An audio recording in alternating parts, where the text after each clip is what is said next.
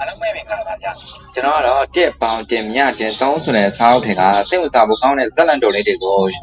ဖတ်ပြပေးနေတဲ့ shine ဖြစ်ပါတယ်ဒီနေ့မှာတော့ကျွန်တော်နဲ့အတူအခန်းတစ်ကိုလိုက်ပြီးတော့နားထောင်ကြည့်ရအောင်ဗျဆိုတော့ okay ကျွန်တော်စလိုက်ရအောင်ပါ Austin Wayne ဆိုတဲ့ရုပ်ရှင်ဒရိုက်တာတယောက်ရှိတယ်သူကအမတမတော်တဲ့ရုပ်ရှင်ဒရိုက်တာတယောက်ဒါပေမဲ့သူနဲ့အလုပ်လုပ်မှုတဲ့ရုပ်ရှင်စတူဒီယိုပိုင်ရှင်တွေကပေါ့နော်သူ့ကိုပြောတယ်အလုပ်တွဲလုံးကခတ်တယ်လို့ပြောတယ်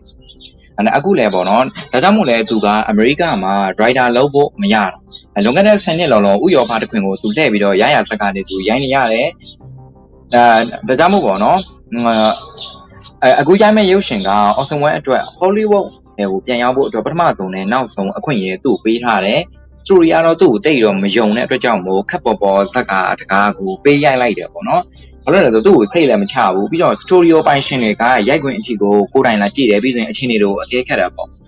ပိုင်ရှင်တွေရောက်လာတော့ Awesome Way တယောက်ကရုပ်ရှင်ရိုက်နေတာမတွေ့ရဘူး Rahazel လို့ခေါ်တဲ့အစမ်းလေးချင်းနေတာပဲသူကထက်ခါတခါလုပ်တယ် Rahazel ကိုအခါပေါင်းများစွာလုပ်နေတယ်သူပေါ့နော်ပြီးတော့သူတကတ်တော့မရရသေးဘူးဗျာတဖြည်းဖြည်းရလည်းမှောင်လာပြီး ပြန်အစမ်းလေးချင်းနေတာလေသူတို့မပြီးသေးဘူးဘယ်ပြီးမလဲသူတို့ကင်မရာကိုဘယ်လိုရွှေ့မလဲလူဝင်အထွက်ကိုဘယ်လိုသွားမလဲဒိုင်ယာလော့တွေကိုဘယ်လိုပြောမလဲစသဖြင့်ပေါ့နော်သူတို့အတိအကျကိုအတိအကျကိုလေ့ကျင့်နေတာကိုတွေ့ရတယ်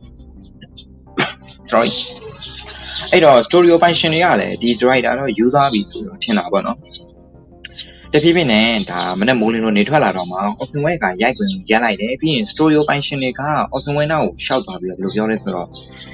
Open အမင်းအရင်တိုင်းပဲဘာမှမပြောင်းလဲပါ တရက်လုံးတညတော့ rehearsal နဲ့ပဲအချိန်ကုန်သွားတယ်။တကက်လောက်ပဲရရလိုက်ရတယ်။အခုသတ်မှတ်ထားတဲ့ရက်သက်3ရက်တောင်မင်းနောက်ကျနေပြီ။ဒီရုပ်ရှင်တော့တဲတဲရေတုံပဲကွာဆိုပြီးပြောတယ်ပေါ့။ Austin Wayne ကလည်းသူကပြန်ပြောတယ်။ခင်ဗျားတို့အခုမြင်နေရတဲ့ရိုက်ကွက်ကရုပ်ရှင်သမိုင်းမှာသမိုင်းတွင်သွားမယ်ရုပ်ရှင်မျိုးပဲ။ပြီးတော့ shooting က3ရက်နောက်ကျနေတာမဟုတ်ဘူး။9ရက်စောပြီး နေတာနားလည်လားဆိုပြီးတော့ပြန်ပြောတယ်ပေါ့နော်အဲ့လိုပြောပြီးတော့သူကလှည့်ထက်သွားတယ်အဲ့တနေ့အဲ့နေ့တနေ့လုံး Austin Way ရိုက်နေကြတဲ့ရုပ်ရှင်ပြကွက်က Touch of Evil လို့ခေါ်တဲ့ရုပ်ရှင်ကရဲ့အဖွင့်စံဝင်ခံပြဒါနဲ့ဒီစက်ဝန်ခံကိုကျွန်တော်ရဲ့ description ထဲမှာထည့်ထားပေးတယ်အဲ့ရနေတစ်ဆင့် YouTube မှာသွားပြီးတော့ကြည့်လို့ရတယ်စိတ်ဝင်စားဖို့ကောင်းတယ်ပေါ့နော်ဘာလို့စိတ်ဝင်စားဖို့ကောင်းလဲဆိုရင်သူကတခြားရုပ်ရှင်ရိုက်ပုံလည်းမတူဘူးဆိုလိုတာကဗျာ3မိနစ်ကျော်လောက်ကြာတယ်သူရဲ့အဖွင့်စက်ဝန်ခံပေါ့နော်လုံးဝကတ်မဖြတ်ပဲနဲ့ကိုစရိုက်ရိုက်ပြသွားတာ ငါအိတ်ခေတုံးကအဲ့လိုစရိုက်ရတဲ့ရိုက်ချက်မျိုးဘယ်သူမှမတွေ့ဘူးသေးဘူးသူ့ရဲ့ရိုက်ချက်ကတိုက်ရက်တယ်ပြည့်ပြည့်တယ်ပြီးတော့ရင်အဖြူမဲသူတို့ခေတုံးတော့အဖြူမဲပေါ့နော်အဲ့နှစ်ယောက်ထင်းနဲ့ကိုဒါကြီးတဲ့သူတွေရင်တထထိဖြစ်အောင်ဆွဲဆောင်နိုင်တယ်။မှားပါကြွားရ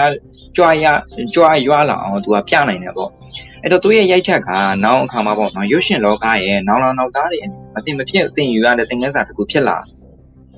အဲ့တော့ဗောနော်ပြီးတော့ Austin West ကစတူဒီယိုပိုင်ရှင်တွေသူ့ဘယ်လိုမျိုးဆက်ဆံလိုက်လဲဆိုတော့သူကောင်းကောင်းမထားတယ်သူ့အနေနဲ့ပိုင်ရှင်တွေကိုရှင်းပြနေလို့ဘာမှမထူးဆိုတော့သူသဘောပေါက်တယ်ဒီရုပ်ရိုက်ကွက်အကြောင်းကိုတကူးတကသူတို့ကိုရှင်းပြနေမယ်ဆိုရင်ဟိုဘက်ကလည်းနားလဲမှာမဟုတ်ဘူးအဖက်လုံးနေမှာမဟုတ်ဘူးအဲ့တော့မို့ပေါ့နော်သူ့ကိုမရိုက်ဖို့ပဲတားကြမှာဒီတော့သူတို့ပြောနေတာကိုမတိချင်အောင်ဆောင်ပြီးတော့ကိုလုံးစရာရှိတာကိုဆက်လုပ်ဒါပဲရှိတယ်သူအောင်မြင်သွားရင်နာမည်ကြီးမယ်မအောင်မြင်ခွေးပြစ်မယ်ဒါပဲအဲ့တော့သူပြောဖို့တယ်စကားတခုရှိတယ်